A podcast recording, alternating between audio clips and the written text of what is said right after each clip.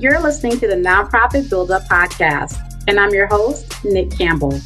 I want to support movements that can interrupt cycles of injustice and inequity and shift power towards vulnerable and marginalized communities. I've spent years working in and with nonprofits and philanthropies, and I know how important infrastructure is to outcomes. On this show, we'll talk about how to build capacity to transform the way you and your organization work. Hi, everyone. It's Steph, BuildUp's Executive Portfolio Liaison. This week on the Nonprofit BuildUp, we are recasting part two of a two part informative session led by BuildUp's CEO and Rockefeller Philanthropy Advisors, RPA, General Counsel, A. Nicole Campbell, and moderated by RPA's Senior Vice President and Corporate Secretary, Renee Karibi-Whyte. This presentation was originally recorded as a webinar in February 2022. TCLF serves as outsourced general counsel to Brave nonprofits and philanthropies, and RPA is one of our Brave clients. You can jump back to part one of the conversation to learn more about values based contracting for grantmakers, ensuring alignment, preserving the partnership, and protecting ownership. In this second part, Nick continues to provide guidance on value based contracting, addresses common concerns, discusses how to build trust throughout the contracting process, and explores the potential risks of using standard templates without customization. With that, here is the second part of Nick's session. So we're stepping into the who. And, you know, again, this is a part of the agreement we're very clear on. We know, okay, we're entering into an agreement. We know who the parties are. We do have to ask are they individuals or are they entities that can then impact the language that shows up in your template? And sometimes it should because, you know, you want certain protections from other entities that you may not require from individuals and vice versa. And it's also important like, are you actually engaging with a party? To the agreement. Sometimes organizations have DBAs, right? Doing business as names. And it may not actually be, or just a marketing term to describe all of the organizations within their ecosystem. And there's not an actual entity there. And so you want to make sure that when you are engaging with another organization, individual that you're actually engaging and putting the legal name of the party into the contract. Because when we start to think about okay well what happens if there's a breach? What happens if something goes wrong? It's harder to say i actually entered into the agreement with this legal entity when you have another party's name or an actual dba or not a real entity as the other party so you want to be very clear about who is actually entering into the agreement. And this is also on the grant maker side. We use DBA sometimes, we use other entities for different purposes within the ecosystem. And just being clear and letting the grantee know, letting the partner that you're engaging know, this is the entity that we use for contracting but it's part of this larger ecosystem that we have. Again, one sentence, two sentence explanation. Why would you do that? Because this is part of relationship building, right? If they have been building a relationship with one entity and another shows up in the contracting, it's not like they're not going to engage in the contract, but you still want to make sure that they're clear as to why this party is showing up in the contract. So just being very clear on that, also on who's doing what and who's performing the work or services, who, when you're talking particularly in the context of a service agreement, being clear on who exactly should be performing that work, who will be reporting back to who within the organization, and making sure that you have the right points of contact in that space, right? So often what we see is you'll have, you know, any questions about this agreement, reach out to the CEO that we know that's probably not going to happen, right? If the point of contact for a, a, freelancer who's entered into a contract with a grant maker and if they have questions, they're not going to likely reach out to the CEO. They're going to reach out to their contact within the organization. So again, this is where you think about your template, but also think, okay, should this actually be the right point of contact? Because if you're doing things outside of what the agreement requires, even at the points of contact, you are not actually in compliance with your own agreement. So then we're moving into the what. And this is talking about, you know, the services or the work that's being done and the deliverables that are coming out of it. The first thing that we want to say is that it has to be for charitable purposes right? So, whatever you're doing, if you're making a grant, you're engaging a consultant, has to be for charitable purposes. So when you describe what's happening within the agreement, you should be very clear about what you're doing and making sure that that work, that activity is in fact charitable. What we see is a lot of vague descriptions because the folks that are writing the description are very steeped in the work. They've seen this, they've had many conversations with the grantee, let's say, or with the consultant if they're engaging them through a service agreement. And both parties involved are very familiar with the work. So when they see something like to support the capacity of the health campaign, everyone's on the same page, right? They have the scope of work in the back, the proposal, they have enough dialogue between them to say, we know exactly what you need. But others, anybody else coming into that might not know, right? It's not clear from its face that this is actually charitable. What we like to see instead is this example that we have as a statement of work or the purpose that's clear, which is to build the capacity of nonprofit coalition members strengthening public health systems throughout the rural South. On its face, it's charitable. On its face, it's describing very clearly what is happening, the purpose of the agreement. And that's the kind of language and clarity that we like to see when we're talking about services or the work being done. So there's clarity of the purpose, and then there's clarity around the actual asks and obligations and expectations. That's exactly right.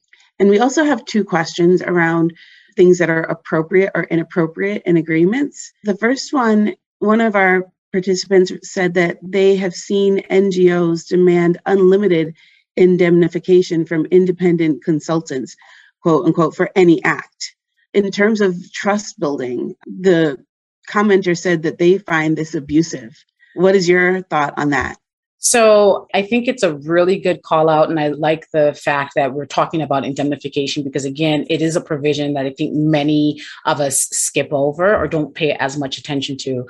Yes, I think when you talk about indemnification, again, if you're looking at it in terms of relationship building, you're saying up until the contract, we're in this together, we're partners, we want to make sure that we're clear on who's doing what and expectations. And then you get to the agreement and it's one sided, it's unilateral, as we say, right, for indemnification. And they, being the consultant or the grantee, is indemnifying you, and you have no indemnification responsibilities whatsoever. It doesn't align with the messaging that you have been sharing with that partner, right? So when we're talking about building trust and continuing to build that relationship, at that point, you can see a lot of, I don't say a lot, but it happens quite frequently where that's where negotiations or proposed engagements break down at the contracting phase, right? So you're all in agreement and you get to this legal templated contract, and it's like, well, you don't know necessarily what you can negotiate. You just share the template, which is not reflective of your organizational values.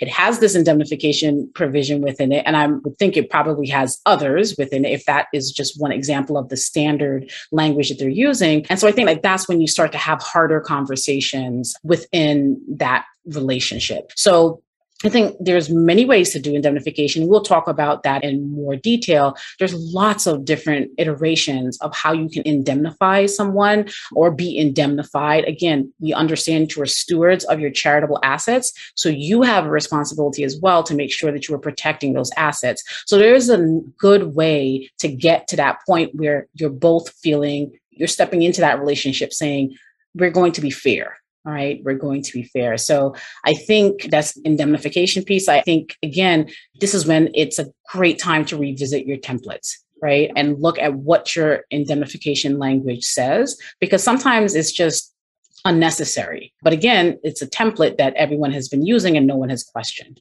So we have another one on the trust question. One of our participants has a commitment to engage vendors who come from communities that have experienced marginalization and violence. So they are considering offering a one pager to every vendor they engage that walks them through some of the basics of engaging in a relationship with them. And some of the things that would be included on that is use of pronouns, respect for people's gender and racial identities. And the question is whether they can add that language to the contracts or whether there would be any issue with doing that. So I really, really like this approach. I think that the one pager is very helpful. The question is, would you gain anything else by adding it to the contract. The contract is an agreement, right? So if you're saying within the language, here's what we are agreeing to, and here's how we would like you to engage with others, engage with us, here's what we want you to do. So back to this contract template of it's all about representations and warranties current state, future state. So, what are you doing and what do we want you to do? So, if you're asking for agreement, then yes, I would say put it into the contract because it's something that you want them to agree to or something that you're saying that you will agree to, right? So this is how I will engage with you. If it's any language like that, then I think adding it to the agreement would be added value. I just want to let you know that this contract is part of our relationship building. And as a result, we're trying to take away some of that legalese. We're trying to make sure that we are, you know, showing up the way that we have shown up from the beginning of this relationship. Then I would say having this one pager is entirely appropriate. So all of that to say, if you want an agreement, then you would put it into the contract. But I don't think it lessens its value or its impact by keeping it as a separate one pager. Yeah, so I suspect that many organizations over the past few years have been reevaluating and reconsidering their values. I know we are as an organization as well. And one of the biggest questions is how do we live our values? So I almost feel like having that be a part of the contract, including what actions will be taken as a result of those values, could be pretty significant for mm-hmm. relationships mm-hmm. and for mm-hmm. alignment. So when we're talking about the what, you know, again, we laid out it has to be for a charitable purpose. And we'd also started to say the reason for this is, and being clear about it, is to avoid project creep, right? And this is important because one, you're making sure that what you have agreed to is actually what is happening. And then two, that you're being fair and just, right? You are actually paying people for their labor. We talk about that a lot in this sector. So if you are agreeing to do A and then you're asking this person to do A, B, and C because you don't think B and C is that significant and you don't need to add it to the contract, now you're having that person do extra work and you're not compensating them for it, right? So think about this is the reason, again, back to values plus the legal fundamentals. The reason that we want the clarity, yes, for charitability, for tax purposes, but we also want it because we're thinking about our own organizational values and the way we want to show up and having someone do extra work and not have it reflected or being compensated is not what our organizational values are supporting.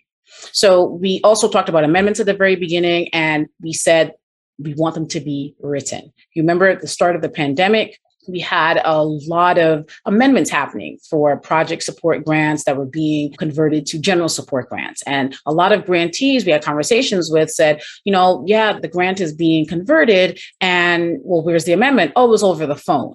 Right. And so then it took months after that for that conversion to happen, for the additional funds to come through. And they had grantee organizations just waiting right? Because what is your recourse? I had a conversation with a program officer who told me that this should happen. So this is when we're talking about, even with amendments, and it's not about not trusting, it's about making sure that whatever you have agreed to is sitting in writing and we all parties involved are clear on okay we've agreed to convert this grant for example and we're going to do it by this date and just again having that clarity about the what and having that in writing pulling out any exclusions things that should not be within the scope of work or the deliverables and being very clear, particularly when you would assume that those things would be in there, but saying, actually, no, this is pulled out. So we want to make sure that all of those exclusions are sitting in the agreement as well. You want to talk about whether specific deliverables will be provided.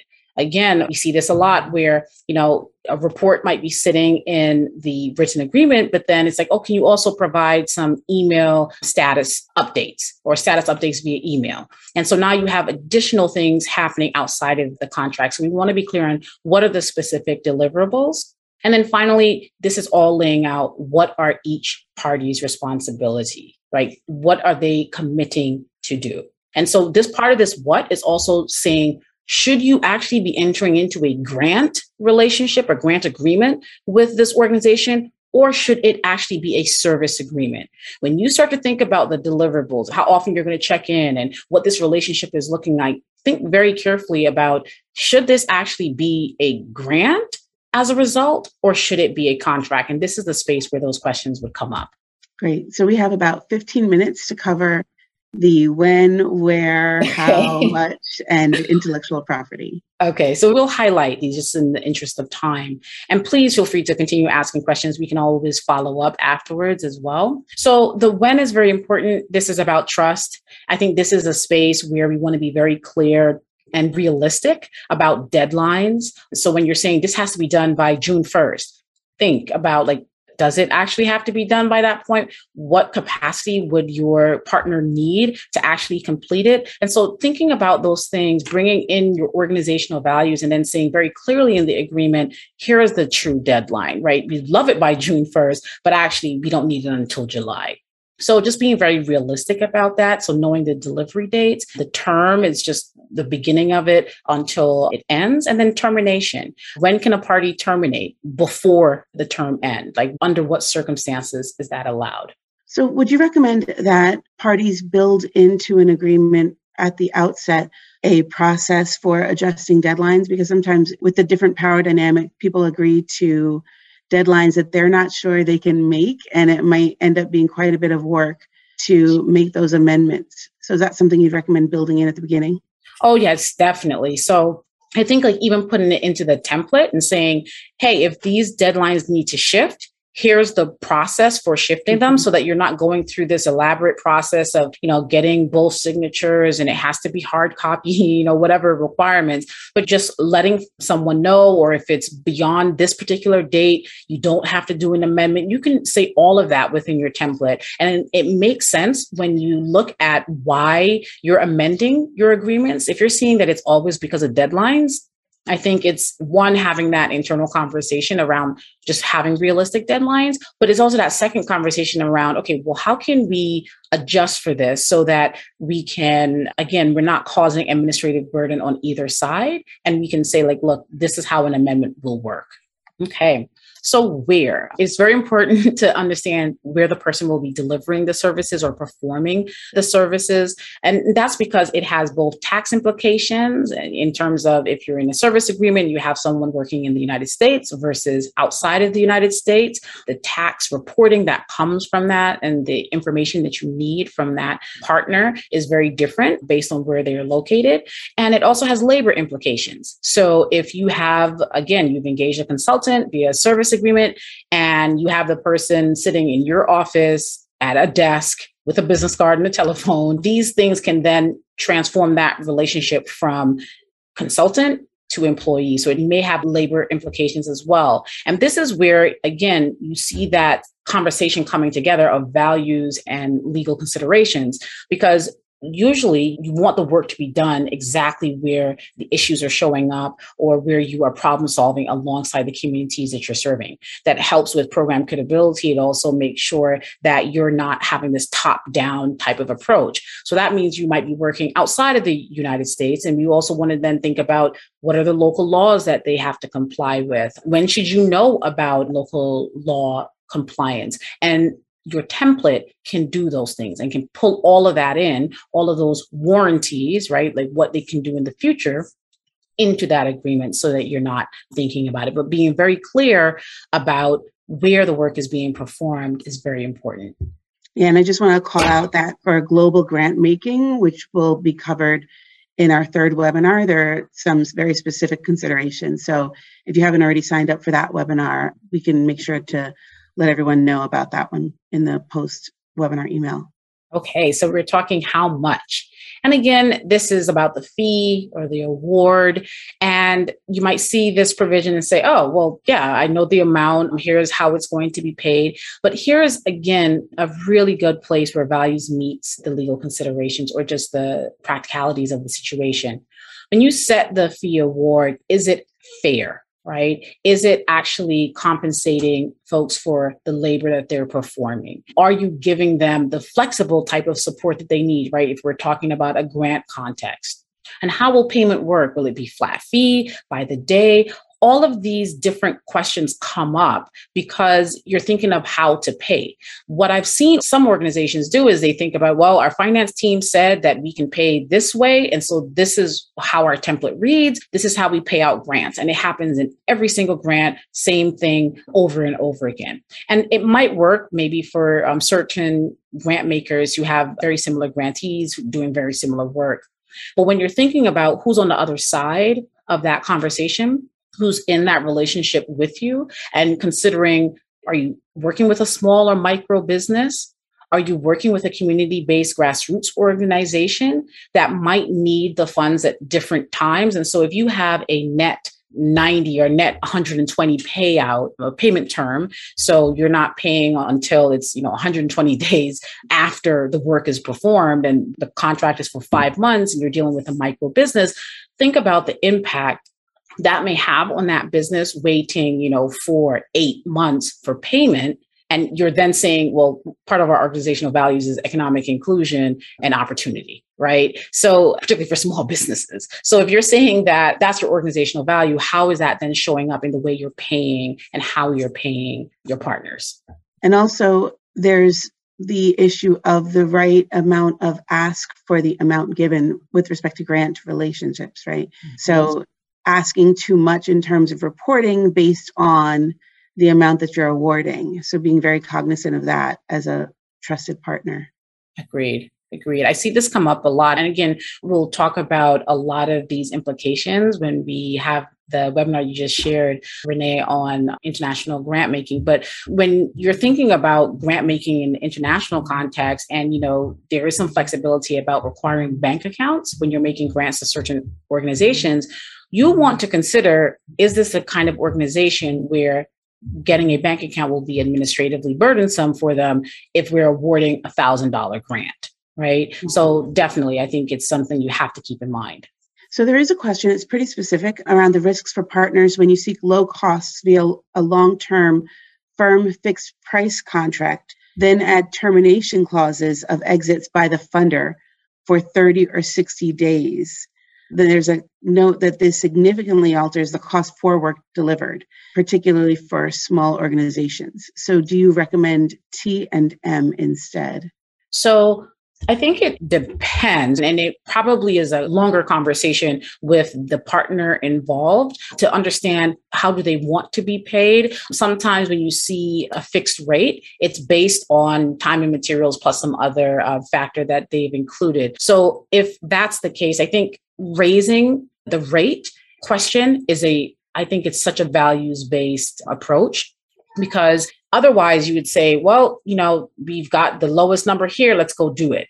But instead, you're saying our organizational values are going to require us to have this conversation about how will this work? This doesn't seem market where you are actually substantially below what would it look like if we increase that fee? Because would that give you additional capacity to perform within the terms of the engagement? So I think raising the question, having the conversation is absolutely a values based approach. I would not suggest someone change the way that they're working if they believe it is working for them, but I would raise the issue around if you are well below market, because we're seeing lots of contracts come in. And so you have a vantage point of saying, well, for this kind of work, we're paying, you know, this range and you are exponentially below that.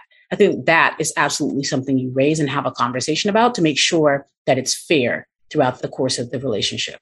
So we have five minutes. We don't have any other questions right now. So we can hit the highlights okay. of the rest of the presentation. All right. So I'll hit the highlight with IP. So IP is really important. I'm sure this is the piece where consultants come back and ask questions. If it's in the service agreement context, grantees might be raising questions depending on your template. And so you can have deliverables or work product can be considered intellectual property. So you need to think about who will own who will have the license to use that property. Their default IP provisions within agreements, which are one in the grant agreement, usually have the grantee own the deliverable and the grant maker receives a license. This is subject to other interests that might be at play here, but that's really the default position. So if you are owning the IP that's coming out of grant agreements, revisit your template and really think about why you are doing that.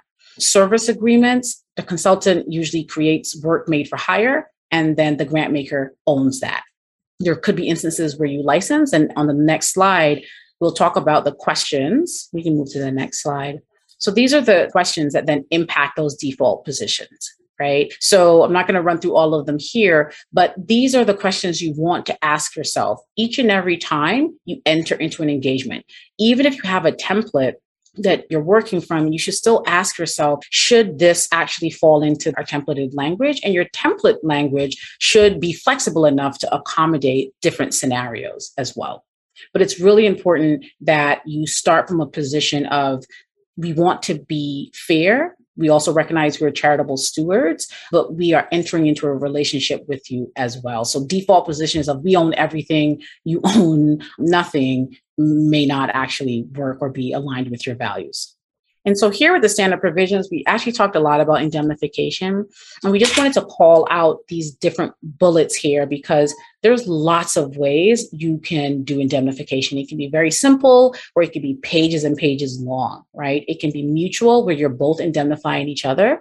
And I don't see that as a bad position to take at all. And I would consider, well, why don't you want to indemnify, right? You can also put limits on indemnification. My point here is that there's so many different ways to do this that you want to make sure that you are reviewing your indemnification provisions and that they're appropriate for the engagement that's happening.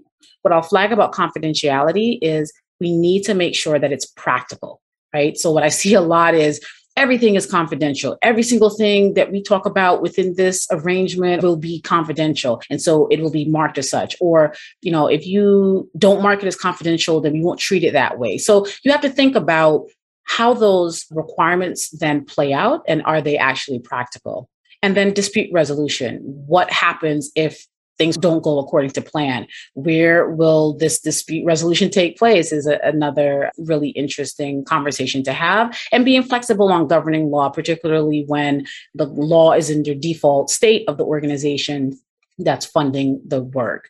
So there are two tips I wanted to point out here. And one we talked about before, which is the bottom tip, which is consider adding provisions that are reflective of your values into the contract, right? So if anti-bullying is very important to you, put it into your contract and require that whoever engages with you cannot maintain that kind of environment where they work. And don't rely on just the boilerplate. Make sure that you're digging in and make sure that you can make it reflective of the relationship that you're building that goes right back to some of the points raised earlier. Great. Mm-hmm. And now I think we have some do's and don'ts to wrap up with. Yes. So to wrap it all up, definitely enter into written agreements, contracts that are reflective of the agreement that you have made verbally with each other or with other partners. Review your templates. If anything, once you leave here, if you don't have a template, this is a great opportunity to create one. And if you already have a template, an even better opportunity to think about how you can switch things up and change it to make sure that it's reflective of your organizational values. Be realistic about your expectations for yourself as well as other partners that you're engaging talk about your IP, make sure that the ownership and use are aligned with your organizational values, and consider contracts as relationship builders. They are not just legal agreements that you sort of push on other folks to sign, they are part of your relationship building. Definitely don't use a one size fits all approach, and we've talked about that at length. Don't rely on verbal agreements or confirmations. If it's important enough to talk about, it's important enough to put in writing. Don't treat your consultants like employees or your grantees like consultants, right? Be clear on how you're engaging each partner. And then finally, don't inadvertently strengthen an unhealthy power dynamic through your contract language or the way you negotiate that contract. This is part of your relationship building, and your contract is just another piece of that relationship. And that's it. So thank you all so much. And that completes this two part series on value based contracting for grant makers, ensuring alignment, preserving the partnership, and protecting ownership. As we wrap up, if you are interested in partnering with a law firm that leverages a global network of experienced attorneys with decades of legal training and practical experience and focuses on social impact organizations to serve as an outsourced general counsel and thought partner, then schedule a discovery call with the Campbell Law Firm today. The Campbell Law Firm works with brave nonprofits, philanthropists, ultra high net worth individuals, and movements offering high touch counsel to social impact entrepreneurs and organizations around the world. We would love to hear more about your brave mission to change the world. Thank you for listening to this episode of Nonprofit Build Up. To access the show notes, additional resources, and information on how you can work with us, please visit our website at buildupadvisory.com. We invite you to listen again next week as we share another episode about scaling impact by building infrastructure and capacity in the nonprofit sector. Keep building bravely.